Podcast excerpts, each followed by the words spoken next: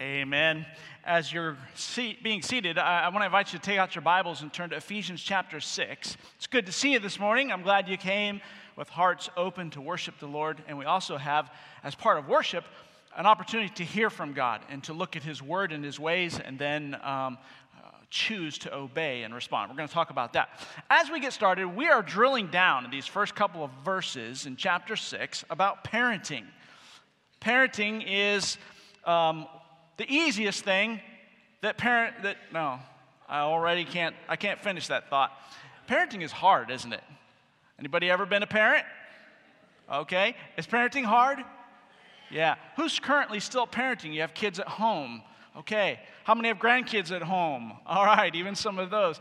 Boy i'm telling you it just gets uh, it seems harder and harder with each generation I think part of what makes it hard, and this is just sort of as an introduction to our study today, is that kids, those sweet little precious babies, are born with a propensity to wander. Aren't they? I mean, they're not given like this prepackaged DNA to do what is right and good and compliant and obedient. I wish they were, don't you? But but but they're not. Uh, just to illustrate that point, I um, read something that was kind of a little survey of, of moms that have um, little, little toddlers. And just, just, just kind of see if you can identify. This is sort of property laws of a toddler as expressed by a mom. Here are the laws. Number one, if I like it, it's mine. Number two, if it's in my hand, it's mine. Number three, if I can take it from you, it's mine. Number four, if I had it a little while ago, it's mine. If it's mine, it, it never must appear to be yours in any way. Uh, number six, if, if I'm doing or building something, all the pieces then belong to me, they're mine. If it looks just like mine, then it's mine. If I saw it first, it's mine. And according to the preschooler, uh, toddler, if you're playing with something and you put it down, it automatically becomes mine. And then finally, if it's broken, it's yours. right? I mean, any of us who have had little children, preschoolers, toddlers, we know that that's just sort of, we don't have to teach that to kids, do we? That's just sort of their nature. It's a nature that is bent uh, away from God. It's been marred, it's been contaminated and damaged by sin. So kids are born with sin nature. Therefore, God has placed in their care parents who are responsible to oversee and to shepherd them so that they learn to overcome sin nature through grace, the blood of Jesus Christ, and then through obedience. And we're looking at this concept of obedience. And so, is it hard today to get kids to obey? I'm just, I don't have young kids at home. You tell me, is it hard to get kids to obey today? Hard parents? It seems hard. I mean, we see this culture change where uh, uh, there's almost this sense in which parents have sort of given up on com- making kids comply to obey. There's all kinds of, of little ways to squirt out and around that. Uh, there's a movie not long ago called Parental Guidance that we took the sermon title from. And uh, I want to show you just a brief clip of that movie. It's about grandparents who are hel- helping their, or they have their, their daughter and children over for vacation and they're noticing the difference between the generation of parenting and they're kind of trying to help and join in. But let's show that video clip just to illustrate how hard parenting is today more than ever given our culture. I like them. Carl likes them, right, Carl? And your opinion has value and uh, what's the other one? Um, worth. But I know from experience that wearing heels can be tricky, especially during recess. Wouldn't you and Carl both be more comfortable in sneakers? No. Hey, what's going on? We're gonna be late. Oh, it's Project Runway. I tried handling it like Alice said, but it's not working. All right, get the other two in the car. I'll handle this. Artie? It's okay. Let me try. Take off those shoes and I'll give you a dollar. Five. Two fifty. Deal.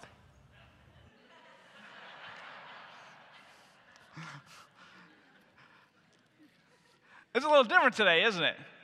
it's almost become kind of like how can we negotiate with children and, and let them have enough of their way to make it easier on us as parents? And that's what we want to face. That culture's out there. So let's look at chapter 6, first couple of verses. We're going to take three more points from our, our objective of the four reasons that teaching children obedience is good. Children, obey your parents in the Lord, for this is right. Honor your father and your mother, which is the first commandment with a promise that it may be well with you and you may live long on the earth. And you fathers, do not provoke your children to wrath, but bring them up in the training and the admonition of the Lord. Now, last week we talked about there's going to be four of them, good reasons to teach kids to obey. The first one was that they are God's children. The second one is that because it's right. Obedience is right. Where do we get that from? Children, obey your parents in the Lord, for this is right. Understand that because it's right, that gives you, parents, a place of authority. You are the God given authority in the lives of your children. So, what's your goal in their life? Last week we talked about a, a specific goal. If it's right, then our goal should be my goal for the children God has given for me to parent is for them to be godly. And if that's your goal, maybe for your kids, your grandkids, just go ahead and write, fill in that blank, is to be godly. And I want to invite you to put your initials right next to it. If you agree that that's going to be your goal in parenting, go ahead and, before God, not me, before God, initial that, that that's your goal. Make that official. Because you, parents, Understand this. You and I, as we train up children, are going to be presented with the constant decision, the constant choice every single week am I going to parent to make my kids happy, or am I going to parent to make my kids godly? And so the commitment must be because you are the authority in their lives. You've been given that place. You're not the authority in your child's life because you're smarter than them. If that's what you're relying on, it's not going to last very long. I'm just telling you, I've raised three brilliant girls, and they're all smarter than me. So that didn't last very long. I can't use that as parenting. And they notice when you use that as your foundation, as your basis, they notice that that's not going to last long. It's a crumbling foundation. You're not authority in their lives because you're bigger. See this a lot with fathers intimidating their sons. You better do what I say because if you don't, I'm going to whip you and I'm still bigger than you. Now, listen, that may work for a little while. But understand this, dads. You are not the authority figure in that child's life because you're bigger. It has nothing to do with your size or your physical strength. You are the authority in that child's life because God placed you there and He gave you that authority and responsibility. We don't have authority over our kids because the culture says that it's right. You know, hey, you know, it's just what everybody says. Your teachers tell you it's the way it is in America. You're supposed to submit. You can't rely on that either because you know what? Culture changes. In fact, we're seeing a result of it now. Parents, if, if your authority is based on what culture says in your kid's life right now, then you can't ask them to do anything. Did you hear what grandma said? The volume was a little low in the video clip, but the kid was wearing the high heeled shoes and she was trying to get him not to, right? And, and the first thing she said, she was trying mom and dad's approach to honor mom and dad. She said, Well, your opinion has value. Right? Well, you can wear that. Your opinion has value. That's what the culture's saying about parenting, that their opinion is valuable in contrast to what is right. What we need to do, because we have the authority in their lives, is to show them that the value is in what is right before God. And then when that becomes their value, then it goes well with them, as the scripture says, right? So we can't rely on culture because that's going to change even more. You're not the authority figure in your child's life because you sin less than them. I'm just telling you, it's not true. See, sometimes we don't say it out loud. I'm your parent and I have authority because I sin less than you. But that's sort of our, our f- approach. That's sort of our foundation. Kids pick up on that. And let, let me just tell you what kids are born with. Every child is born with a hypocrisy meter. It's just, you, You don't have to give it to them, they have it. Their, their, their little radar and antennas, just like yours, are geared to notice, pick out, highlight hypocrisy. When you tell them, I am the parent and you shouldn't do this because I am better and sinless, and then when they see you treating that person like you do on the phone or when you don't think they're listening, and they say, wait a minute, but you're not obeying God's ways either. So you don't have authority because you sin less, because you're more moral than they are. I'm trying to drive a point home here, parents. The only basis of our authority that we have is it's at God's command that we parent and train them and teach them obedience. We, we're discharging a duty that's been given to us a solemn, sacred responsibility that God says, This is my way, it's right.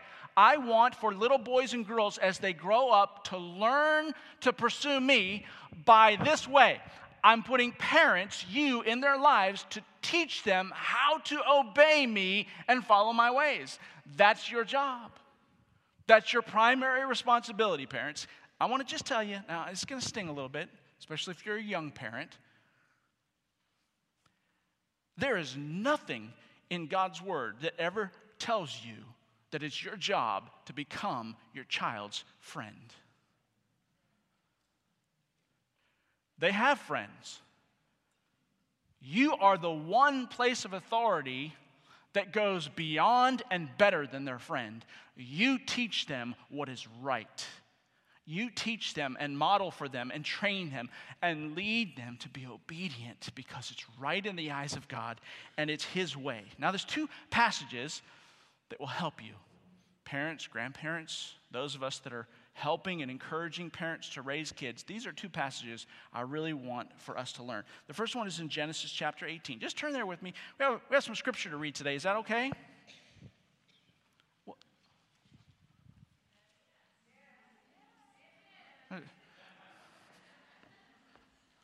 Hello?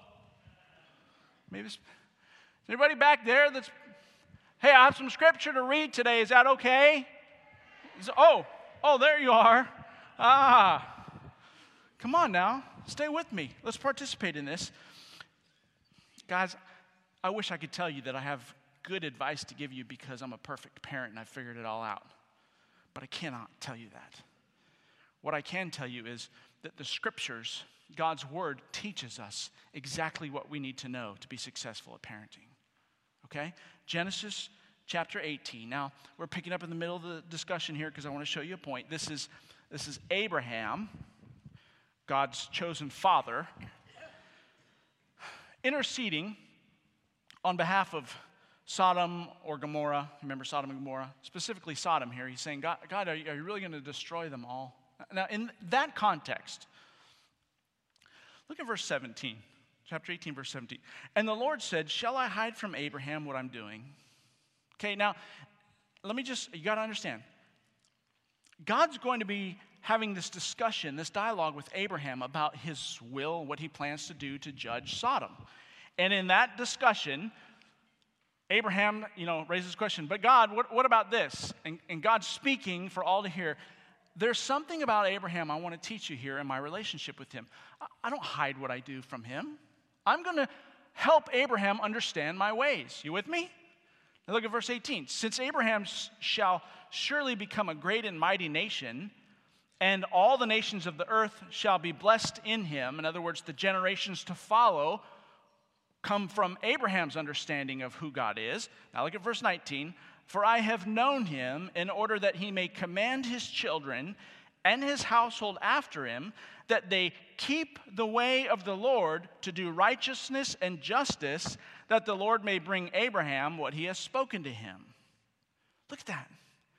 I'm, I, I have given Abraham this special place. And by the way, this is passed on to generations that follow Abraham as God's people. That's today, us in the church. We've been grafted in by grace. We're allowed to be God's people, and now we fall under the same exact promise. I want my people, God says, to understand my ways. I'm not trying to hide what I'm doing here on earth from you. I want you to see it. And for that reason, I know you. I've invited you to a personal relationship with me, God says. Look at verse 19. For I have known him. Watch this. Why have you invited me into a personal relationship with you, God? To allow you to know me and me to know you personally. Watch this. In order that he may. Now, would you agree with me? When the scripture says God gives us something in order that we may, that's like telling us what the purpose is. You with me? Y'all feeling sleepy today? You need some coffee? We'll get some coffee in here, whatever you need. Check it out. God says, I have known him in order so that, for the purpose of, that he may command his children and his household after him, that they would keep the way of the Lord. You see, God invites an adult generation, God invites a people to know Him so that they can also be part of His purposes. Now, watch this. And it's inherent in God's people following His purposes that they command their children to keep the ways of the Lord. That's part of God's purpose. We forget that sometimes. We think, well, God's out. The mission is to save those who are lost. Yes, the mission is to save those who are lost and to teach them, to teach their children to follow the ways of God so that they can preach the message of salvation to the next generation. That's part of God's mission. God's mission for you as a parent is to create in your home little missionaries who understand how to know God and follow Him. You see, we really, really don't have the right to direct our children any other way. We don't have the right to figure out our own methodology of them becoming successful and responsible and good little children or adults. We're bound by God's mission, and He lets us know Him so that we know how to command. I, I want to share that with you. Personal experience. Our, our children are all three out of the home now. One's married and uh, one just graduated college and the other one's still in college. So there they are in their young adult years, off into life. And we look back, Julie and I, of course, we are quite aware of the gazillions of mistakes that we made along the way. But one of the things that my children often heard me saying, and I'm very grateful that we had people to help us understand this. They often heard me tell them that I am doing this with you. I am getting in your business and rustling your feathers and leading you to do something that you don't want to do and expecting you to obey because God has shown me how important it is to Him. And, and folks, parents, make it a habit to regularly express to your children what it is that God is sharing with you in your relationship with Him about them, about how to parent them. Where do you get to know? For I have known Him in order that He may command His children. Where do you get to know God? In your time alone, your quiet devotional time, where you pray and you cultivate that your own obedience with God. Let God speak into your parenting. Let God reveal His his plan for your children. Let God reveal what is right on an ongoing basis. I want to say it this way, okay? Wrapping it all up. Parents, if you're not cultivating an ongoing, intimate, personal relationship with Jesus Christ every single day, you have nothing to parent with. He says, I have known you so that you know how to command, so that you understand my ways and my mission, so that they would keep the ways of the Lord. Deuteronomy chapter 6 is the other passage that I want you to know. Deuteronomy 6. Now, we talked about this before. I wish we could slow down a little bit here, but I feel like we need to at least get enough momentum to wrap it up. Deuteronomy chapter 6, look what he says beginning in verse 2. This is, this is the passage of the Shema. Remember, we, we looked at it last week. That you may fear the Lord your God to keep all his statutes and his commandments, which I command you, you and your son and your grandson all the days of your life, that your days may be prolonged. Did you see that? God's telling his people, his desire is that they would fear the Lord, keep his statutes and his commandments, you and your son and your grandson, each generation after. Therefore, hear, O Israel, and be careful to observe it, that it may be well with you. There it is again. That it may be well with you, and that you may multiply greatly, as the Lord God of your fathers has promised you, a land flowing with milk and honey. Hear, O Israel, the Lord your God is one. You shall love the Lord your God with all your heart, with all your soul, and with all your strength. Hey, parents, this is what obedience leads our kids to see and understand. It's about shepherding their heart to respond to the things of God in a way that they give God all of their love, with all of their strength, with all of their heart, with all of their soul. And these words which I command to you today shall be in your heart. Look at verse 7. You shall teach them diligently to your children, and shall talk of them when you sit by your house, when you walk by the way, when you lie down, and when you rise up. Shall bind them as a sign on your hand, and they shall be as frontlets between your eyes. You shall write them on the doorposts of your house and on your gates. I want to interpret this passage for you. What it does not say, it does not say in any way, shape, or fashion, parents, obey your children in the Lord, for this is right. It does not say that, does it? As a matter of fact, it shows us that it is actually the parent's role to teach the children how to obey God. Can I ask you a question? Parents, if, if I were to come into your home and, like a fly on the wall, just observe behavior and activity in your home, would it look more like children are running your home, or would it look more like you as parents are running the home? Do you know how many times today we get sucked into this thought? And all I'm trying to do is give you truth truth here, okay? We get sucked into this thought that, listen, in order for our kids to be happy and successful, they have to be involved in all these activities. And so we have them running uh, like the 16 gazillion different things in the, in the scouting and the clubs and the, and the sports. And listen, there's nothing wrong with any one of those things. But here's the question when you are succumbing to the pressure, and letting your children be involved in everything they want? Is it because your goal is to make them happy? Are they determining the schedule of your home? Are they determining the priorities in your home?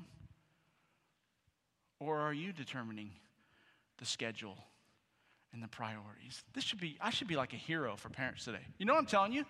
You can be the one that makes the schedule in your home. It is right. You can be the one that determines all the priorities, mom and dad, for your kids. It is right, and they don't have to like it. It's your job. You've been given that place of authority.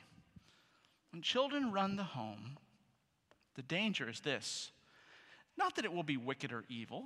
I mean, come on. Y'all have some good kids. Sometimes the kids just want to be good at sports. They want a scholarship. They want to be, um, they want to enjoy an activity, right? It might be the violin or piano or whatever it is, or some sort of uh, 4-H program of getting, you know, animals judged and all that stuff. I realize all that stuff is, they're not wanting to be wicked in their desire for those things. Stay with me. But they don't know what they really need to teach them the ways of God. And so they will push, pursue every other thing under the sun.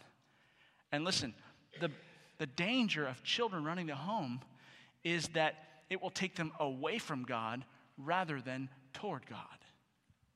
If you let them, and you see, parents, we think we're doing a good job because, hey, they want to do this and we're making them happy and we're keeping them off drugs, aren't we? We're keeping them out of trouble. I mean, they're, they're doing a halfway good thing and, and they're, you know, well-rounded and they're getting a good education. And we think we're doing such a good job. And they grow up and leave the home and they have a heart full of rebellion to do what they want to do rather than what God wants them to do. And they fail to love the Lord your God with all your heart, soul, and strength.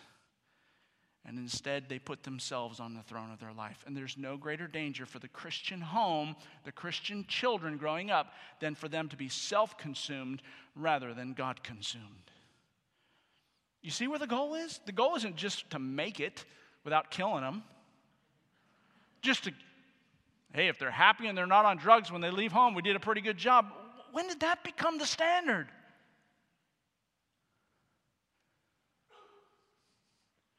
God sets the standard. And he says, obedience is right. Teach the little toddlers and preschoolers how to obey you. Teach the elementary children to obey you in the Lord and the ways of the Lord, helping them to understand why. And teach the teenagers to hear and follow my voice on their own. By the way, anything that leads kids away from God is wrong. Well, I don't see anything wrong with that. Well, is it leading them to God or away from God? If it's leading them away from God, in other words, if there's too much going on in your life and it's all going the way they want to, it's wrong. Parents, step in.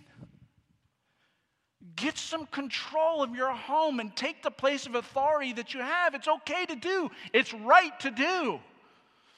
Yes, it, it's okay to let a, a, child explore their area of interest or be athletic and involved in social activities. All that's fine, well, and good. But shepherd them in those activities to maintain a relationship of hearing and obeying God all along the way. And anytime one of those activities threatens that process, it must go. You with me? That's how we get control. That's how we shepherd their heart and govern them to love the things of God. Teach them to obey. Protect the circumstances and the time to lead them to obey. Don't let the world have that time. The key of parenting is this I'm, I'm just, I'm to chase a little rabbit trail here. The key to parenting really is this, guys understanding their heart. When they choose something that's not of God, whether it be to disobey or something that takes them away from God, the desires of their own heart. When they choose that, the key of parenting is learning to understand what's going on inside the heart. I know that there's somebody here and you said, Well, my parents were dogmatic. You will do this, and it was black and white, and it was legalistic, and that never helped me a bit. As a matter of fact, that chased me farther away from the things of God. So some of you are nodding your head, yeah. You see, there's a difference between being a legalistic dictator in the lives of your children and understanding their heart and teaching them to obey the ways of God where it applies to their heart. When a child says no, why is he saying no? What is it that she's really trying to do when she's saying no? When she pursues that in light of what I have told her or him, right? And as a, as a parent, you begin to dialogue and in, invest some time. What's going on? What makes you think that way? Why? What's going on inside your heart? Let's teach children to look inside and say, why am I drawn to do the things that I'm doing or trying to do or wanting to do? And when we can unlock that and peek into their heart and see what the real root cause is, then listen, then we can take the scripture and say, but, okay, now here's what the heart is, but look at what God says. And if you will choose to comply what your heart wants to what God says in that area, it will go well with you. It's called shepherding the child's heart, teaching them why to obey and where obedience fits into their relationship with God. Because obedience is a matter of the heart. The Bible says that. Out of the heart flow, spring the issues of life. So we don't just parent from the outside, from the behavior, we parent from the inside. What's going on in the heart? How can we shape their heart and lead their heart? Listen, not to do what's best for us, but to do what's best in God's eyes. So that sounds good. I think I might be able to do that. Well, understand, it's always going to be harder to do it that way. It's going to be less convenient to do it that way. But that's what God has put you in their lives to do. Turn back to Ephesians chapter 6. Let's move on. Parents, hey, let's do something here. Sometimes this stuff is hard, and as parents, we go, oh my gosh, how am I going to do all that? You can do it. I want to ask you if you're a parent, if you have home right now in your household, a newborn all the way through 12th grade, would you stand up for just a moment? I'm not going to embarrass you, I promise. Just stand up so we can recognize how many parents. Go ahead, parents, stand up. Good. Keep going. There we go. Good. Don't be afraid. Don't be shy. You're our heroes today. Listen, you have a hard job, parents. You can stay standing if you can. You have a hard job. But the rest of us, we're pulling for you. We want to encourage you. Do the hard thing in their lives. Teach them to obey and follow God's way. It will bear fruit. And, and when it gets hard and you get tired, you can lean on us. When you need encouragement, you can rely upon us. When you need people to pray for you, that's what we're here for. Give the parents a round of applause. Give them a hand. Thanks. You can be seated. We love you guys. You have this precious place that God has given you to shepherd these boys and girls for all the rest of eternity in their relationship with God. Obedience is right. Children, obey your parents in the Lord, for this is right. The next verse says, Honor your father and your mother, which is the first commandment. Obedience is commanded. It's commanded. God gives to you, parent, the commandment to teach your children to obey. Remember what I said last week? In our culture, we've allowed, you know, we get in so much trouble when we allow the world to determine the meaning of God words. Obedience is like this bad word today. You saw the, the, video, the video clip, that whole movie. Go watch that movie sometime. It's hilarious. It's clean, I promise you. Parental guidance. The things that the parents are doing that they've kind of given into that the world tells them to do. It's hilarious. If it wasn't so sad. But they allow, like, you should have a choice. You should, your opinion should be valued, right?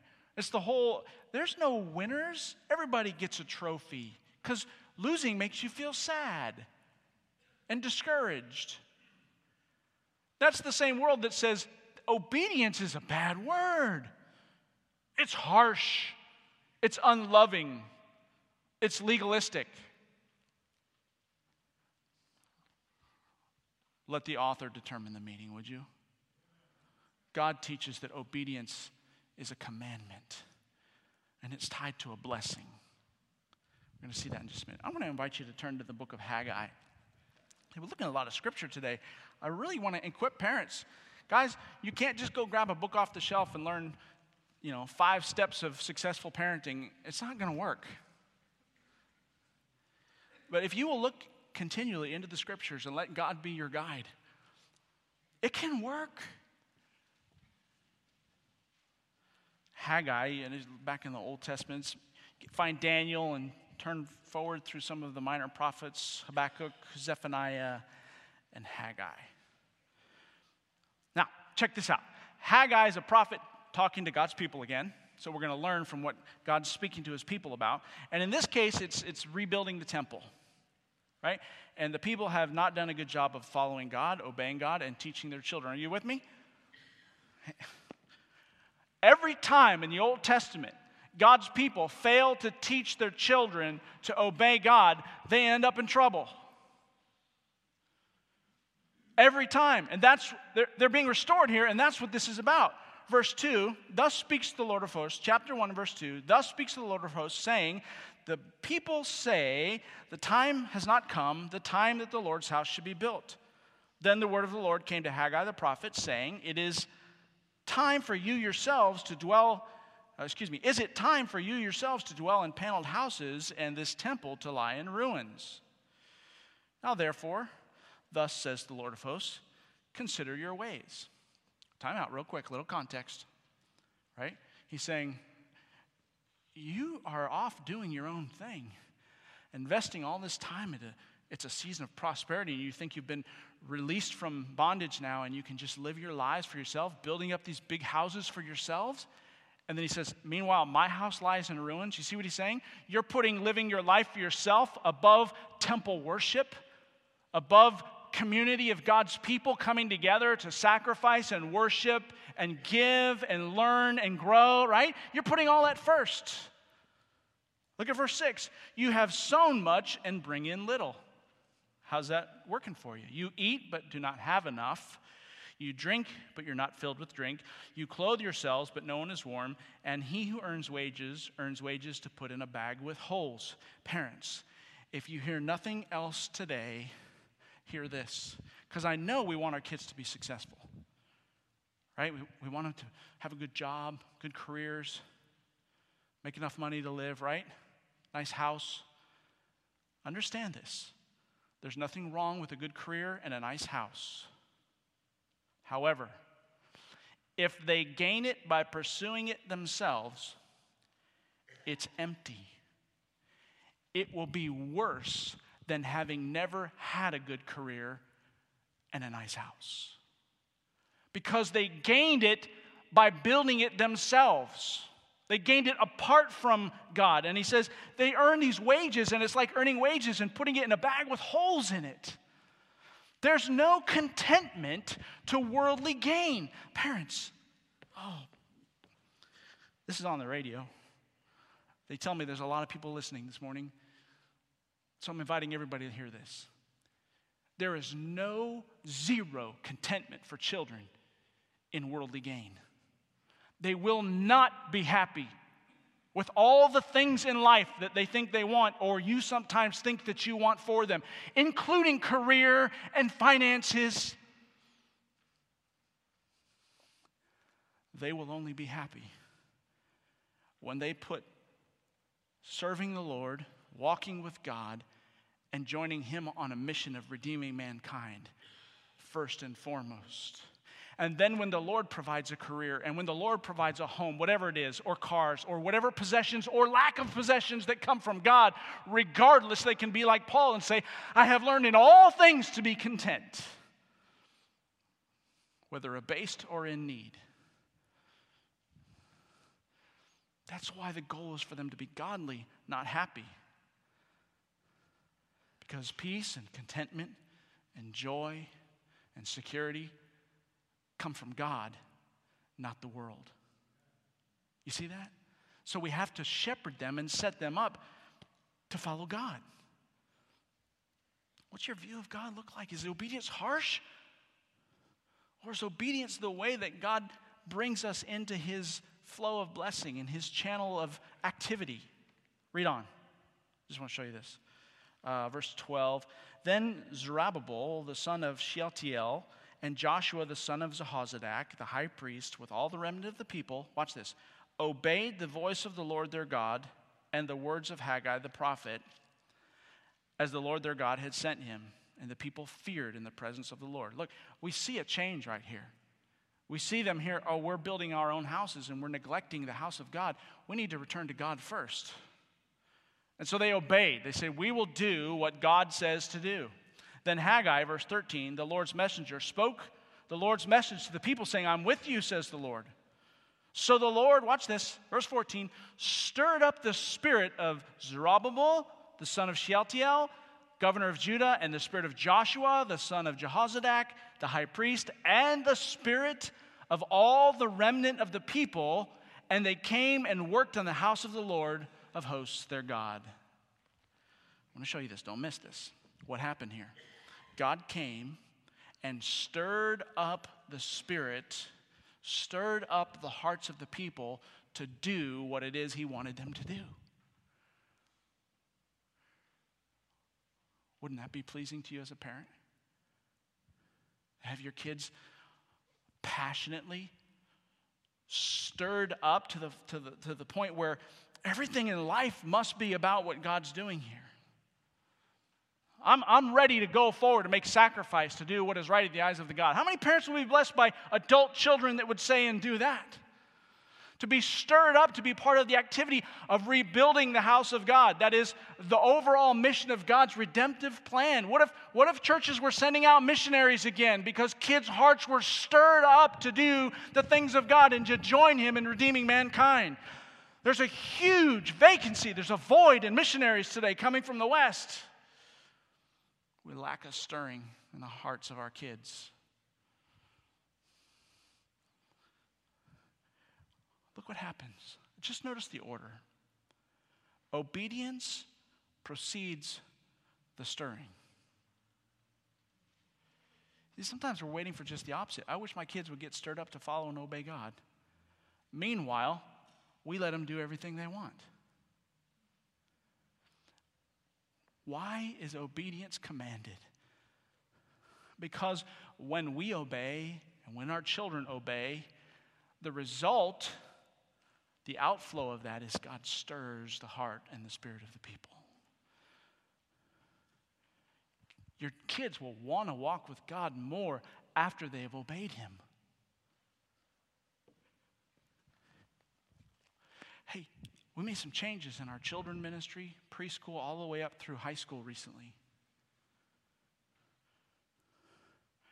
I want you to know why.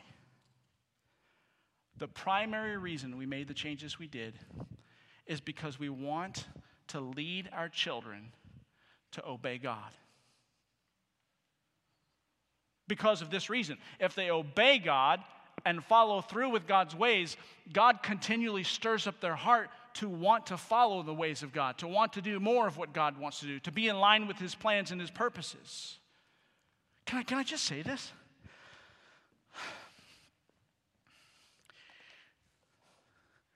Teaching kids doctrine does not make them want to follow God. Teaching kids to obey God makes them want to follow God. Now, is doctrine important? Absolutely, doctrine is important. But listen, our children ministry, our youth teenage ministry, everything that we're doing as a community to help kids walk with God should be focused primarily primarily on hearing from God and learning to obey God and celebrating the obedience. Parents, you at home teach your kids doctrine. It's not the church's job.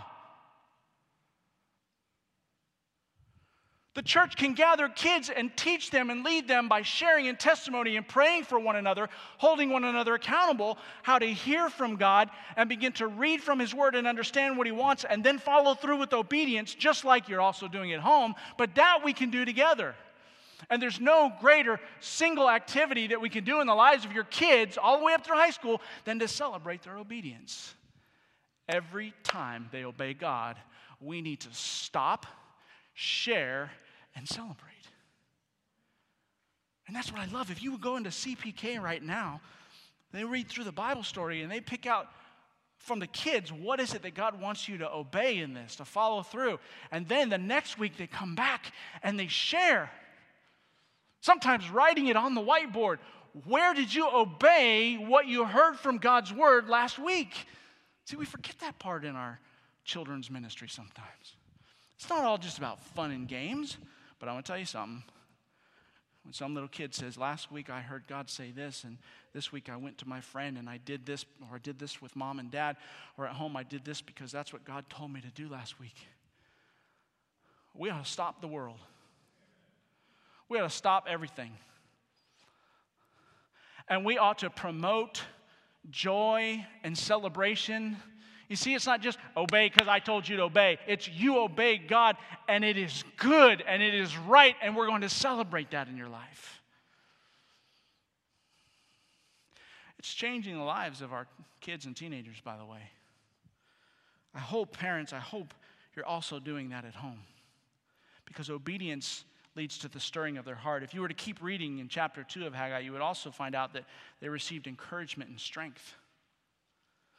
Hey, encouragement and strength also come from obeying God. Right here. Look at me. Because some of us need to learn this in our own lives. Encouragement and strength. We're talking about supernatural encouragement. What would it be like to have all these discouraging things going on around you in life and for you to be absolutely to the core, to the tips of your toes, encouraged and strengthened, that you would not waver from what is right or what is good, to be absolutely content no matter what the circumstances are and what's happening in the world around you. I would want some of that. It comes from obedience, it comes from obeying God's ways.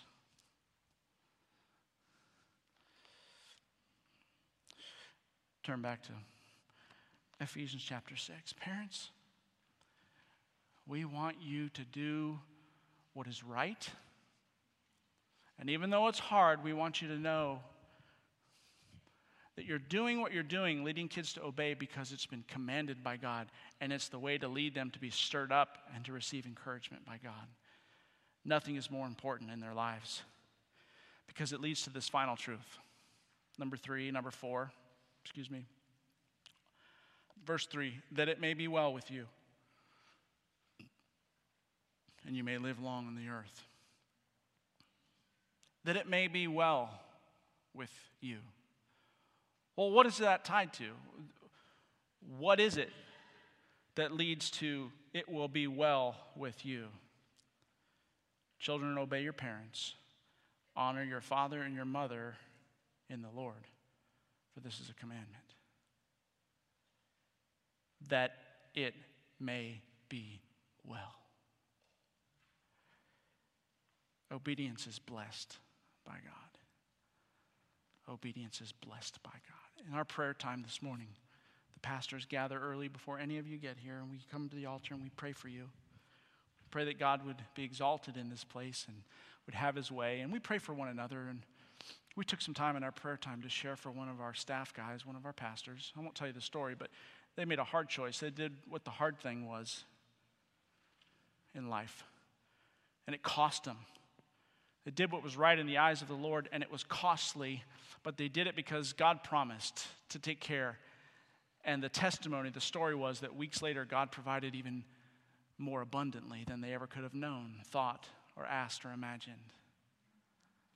And I just, I just want to stop this morning in prayer time and celebrate that. God, you are right. When we obey your ways, even though it looks like it may not work out the best for us, it always works out the best. You always have a plan. You really do bless when we obey you. And your blessings are the best, they're worth trusting. Final passage to turn to Deuteronomy chapter 28. We'll close with this one. Huh? Obedience is right, obedience is commanded, and obedience is blessed. Chapter 28. I'm going to read a little bit of this for you. Now, some of us have been confused. Bad theology. We listen to people we shouldn't listen to. We've heard so much that God's forgiveness and his love is unconditional. Have we heard that? Yes. Is it right? Yes. We've heard so much emphasis on God's love is unconditional. No matter who you are, what you've done, what you're thinking when you sin, how much you mess up, God always loves you. And listen to me, that is so true. It is absolutely right. It is the foundation of our relationship with God. His love is unconditional.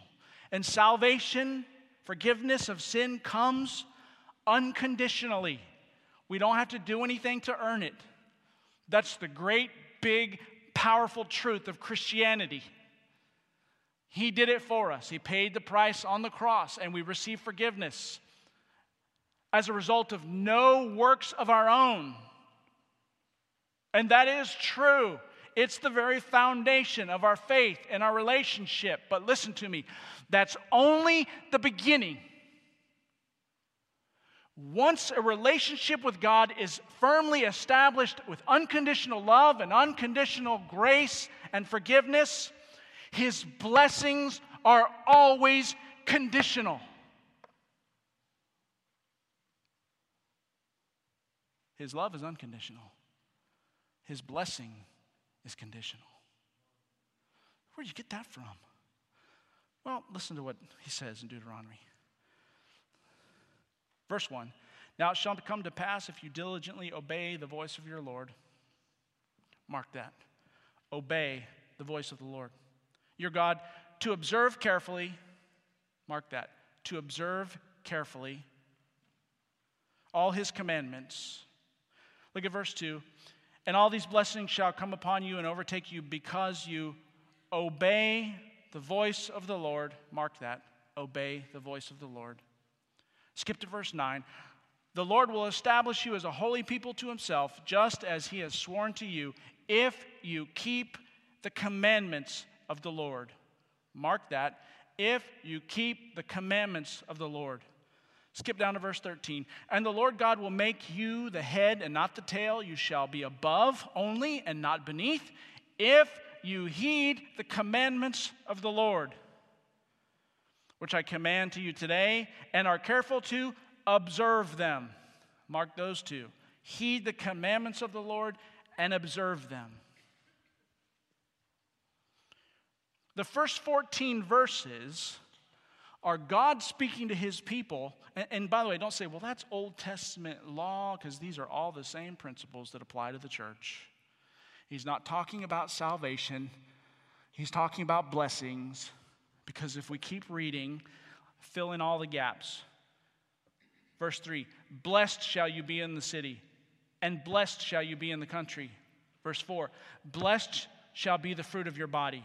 Verse 5 Blessed shall be your basket and your kneading bowl. Verse 6 Blessed shall you be when you come in, and blessed shall you be when you go out.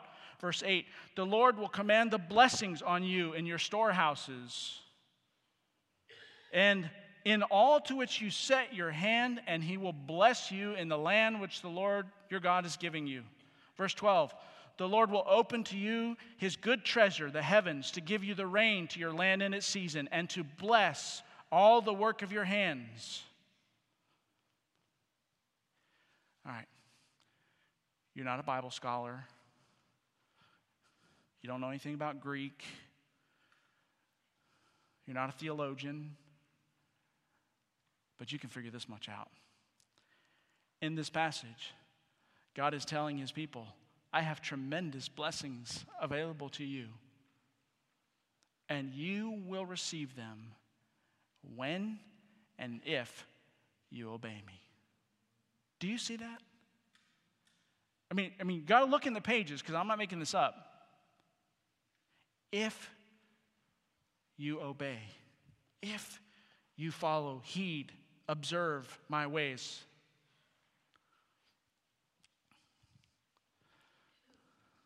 Guys, I don't know if you need know this or not. But today 2017, our families are in desperate need of God's blessing. We live in an age that is against the ways of God.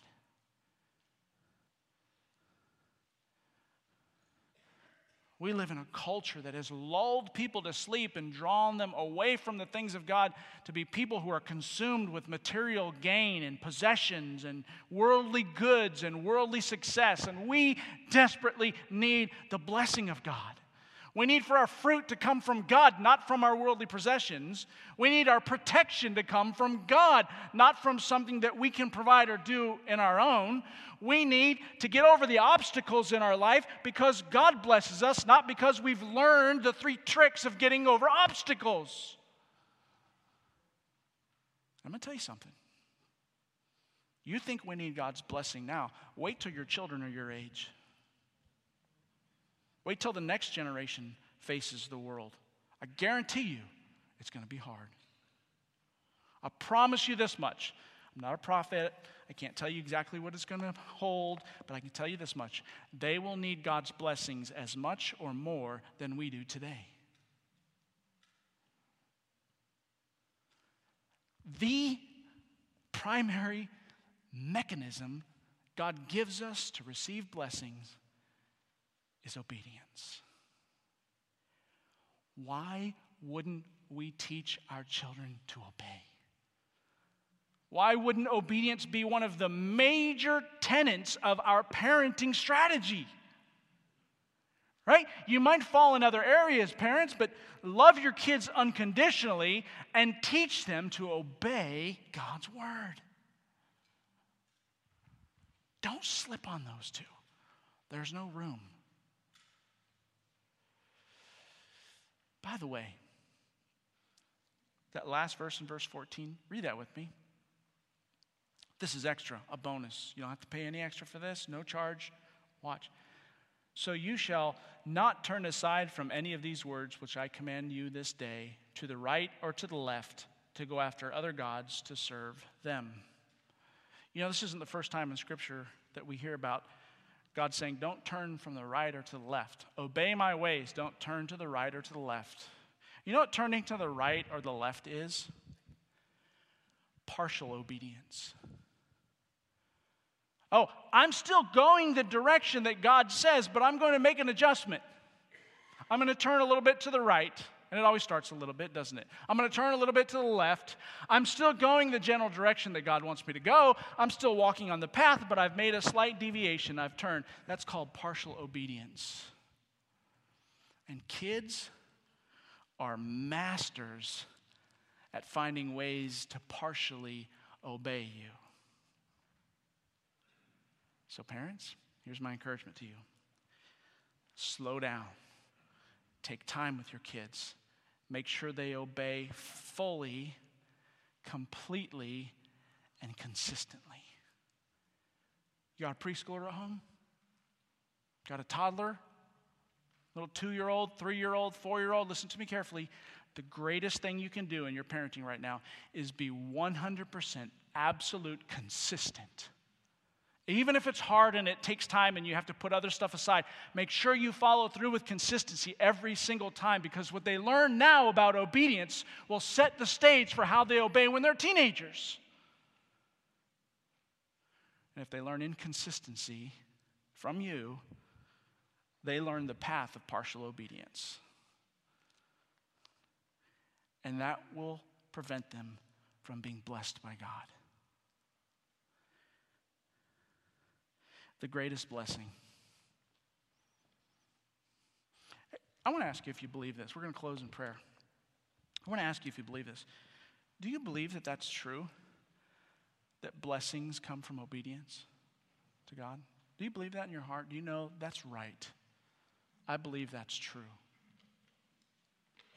If you believe that's true, if you don't, well, we're going to have to go back to somewhere else and start at the beginning. But if you do, listen carefully. There is a blessing that lies before each one of your children by God. And it's a blessing that Jesus promised to make his home with us. You abide in me, and I abide in you, you will bear much fruit. For those that obey my commandments and hear what I say and do them, I will make my home with them, he says in John 14. I will make my home in them. I just want you to know. The future is uncertain. We don't know what the world's going to look like 10, 15 years from now. You don't know what's going to happen to education. A college degree might not even mean what it means today, it might not be irrelevant. We might have a financial crash. There might be a war in the Middle East that entirely turns everything upside down. We might have another Great Depression coming. I don't know. We don't know what the future is going to hold in the world around us. But we know this whatever it brings, the greatest blessing for our child is that they would walk through this world having the Lord Jesus Christ take up residence and make his home in their heart. You see, because then their happiness doesn't depend on the world, it depends on Jesus in their heart and in their life. It doesn't matter if they do have a great career or if the economy changes and they don't have a great career. It doesn't matter if they're academically or athletically successful, if all that changes in the future.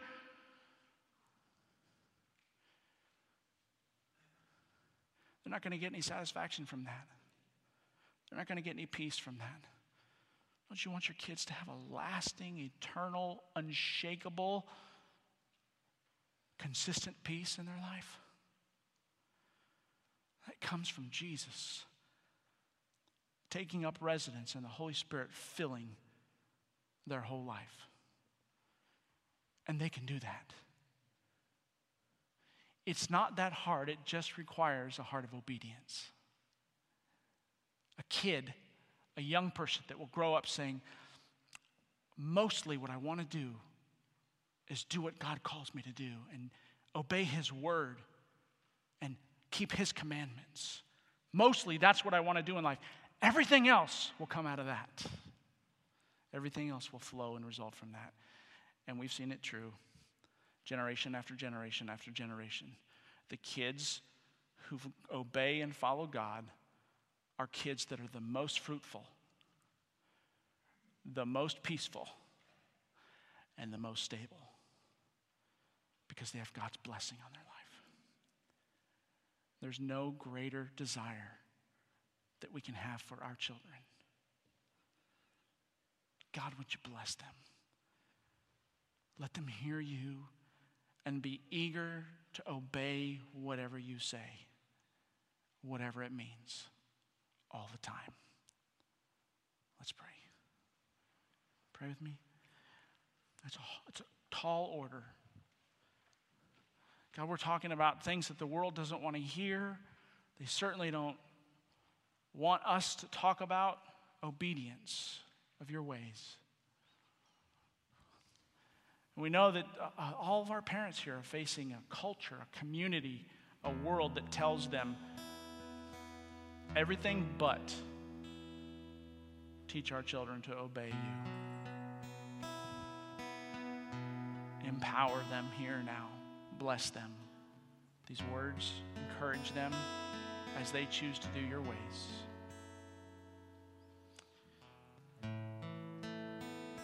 God, we give you our heart.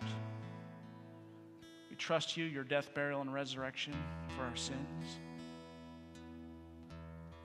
And we trust that your ways are right, that we obey and you bless.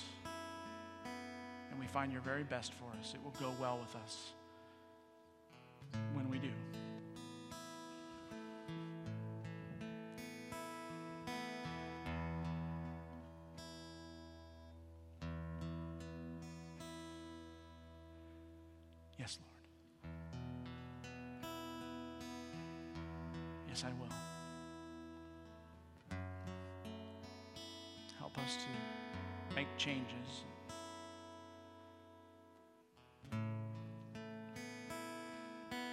Help us to change our priority in our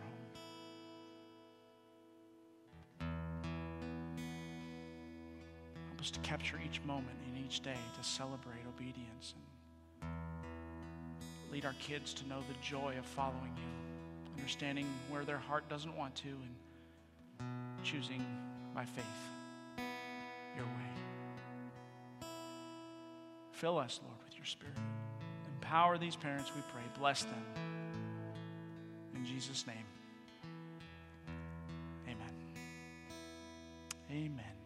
Guys, if you're going to help with the offering, if you'll come forward at this time, let me just give you the opportunity to, as we get ready to close our service, worship. Church, let's take one more opportunity before we go off into that world. We've come together in this refuge to learn what is right, to be transformed. Let's, hey, listen, let's take this last final opportunity to really open our hearts and worship God. Thank Him that He blesses us. Thank Him that His ways are right and He's worthy of trust. We do that. You write on your chat card perhaps your response to the Lord and put that on the offering plate. If everybody would put their chat card in that plate when it comes by, it's a means of worship. We do that with our offering. We just call you to be faithful, sacrificial. What in your heart means worshiping and trusting God with your gift that you would give today. And then we're going to sing one more song. I'm just going to invite you. Let's blow Matt's socks off by singing really loud and worshiping from the heart in spirit and truth. Let's do that together. Father, thank you for this time. We worship you. We worship and we give you our all. In Jesus' name, amen.